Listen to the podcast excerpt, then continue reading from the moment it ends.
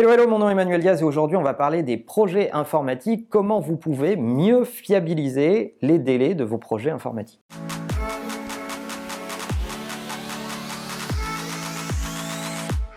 Alors les projets informatiques, c'est un peu comme les projets dans le bâtiment. Vous avez le calendrier officiel et puis le calendrier des retards. Oui, on a chopé cette réputation de livrer toujours des projets en retard. Alors posons-nous cette question, pourquoi ces projets sont souvent en retard et d'où ça vient et comment on estime les délais des projets informatiques? Si on veut essayer de comprendre pourquoi on est toujours aussi mauvais dans l'estimation des délais des projets informatiques, il faut regarder comment on estime ces délais eux-mêmes.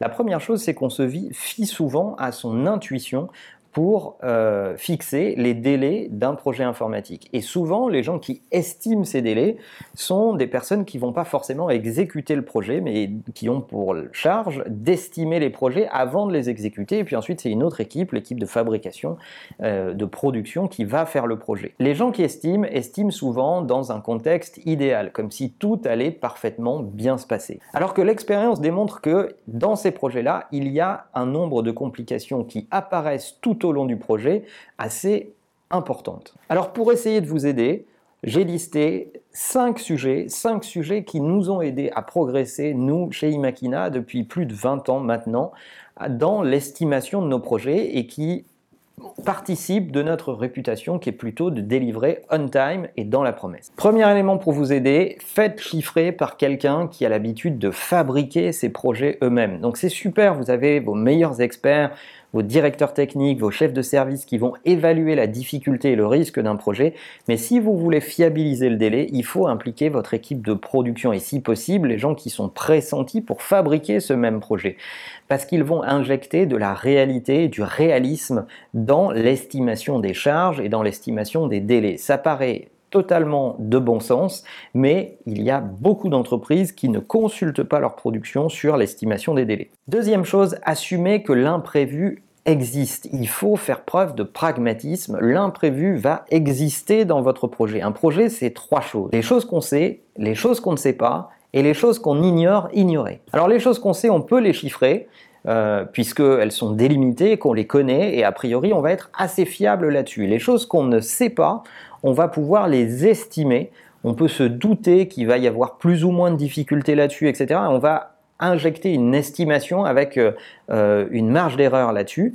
Et puis les choses qu'on ignore ignorer, c'est-à-dire les choses qu'on ne peut absolument pas imaginer, eh bien il ne faut pas avoir peur de mettre un pourcentage d'erreur dans la gestion de la charge et dans l'estimation des délais. Ce qui m'amène à la, troisième idée pour vous aider, c'est la data. Souvent, dans plein de cas, on oublie euh, l'expérience qu'on a fabriquée sur un projet avec le temps. Or, si vous faites ne serait-ce que deux ou trois projets dans l'année et que vous faites l'exercice de garder ce que vous aviez estimé ce qui s'est passé réellement en le comparant à vos timesheets, vous allez pouvoir améliorer vos estimations avec le temps.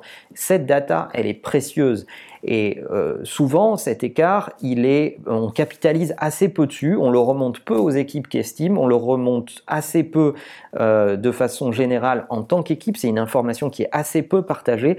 Or, elle est indispensable. C'est pas pour taper sur la gueule des gens qui estiment ou taper sur la gueule des gens qui produisent. Il faut que vos timesheets soient propres, soient justes, soient le plus réalistes possible si vous voulez espérer améliorer vos estimations de charges et de délais à l'avenir. Quatrième élément, faites des hypothèses. Oui, euh, vous avez le droit de ne pas savoir. Et donc, dans certains cas, pour certaines parties de projet, quand elles sont particulièrement complexes, faites des hypothèses comme un budget. Lorsque vous faites un, un, business plan pour une boîte, vous faites une hypothèse basse, une hypothèse haute, et puis vous en tirez une hypothèse médiane qui est celle sur laquelle vous allez vous caler. Et eh bien pour les zones de projet qui sont risquées, sur lesquelles il vous manque des éléments, procédez par hypothèse et soyez transparent avec vos clients à ce sujet. Et enfin, cinquième pilier, gardez l'ensemble de cette connaissance dans une base de données consolidée, accessible par tout le monde.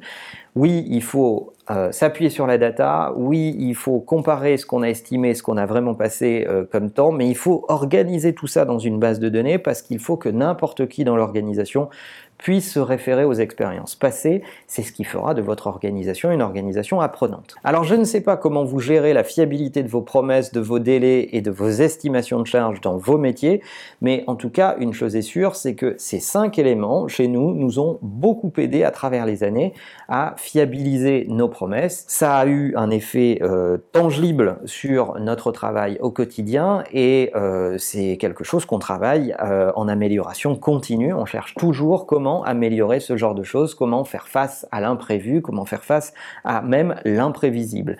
Si vous avez des astuces à ce sujet, n'hésitez pas à les partager dans les commentaires. N'oubliez pas que l'ensemble de ces épisodes sont disponibles en podcast sur iTunes et que la meilleure façon de marcher, c'est de vous abonner. À bientôt.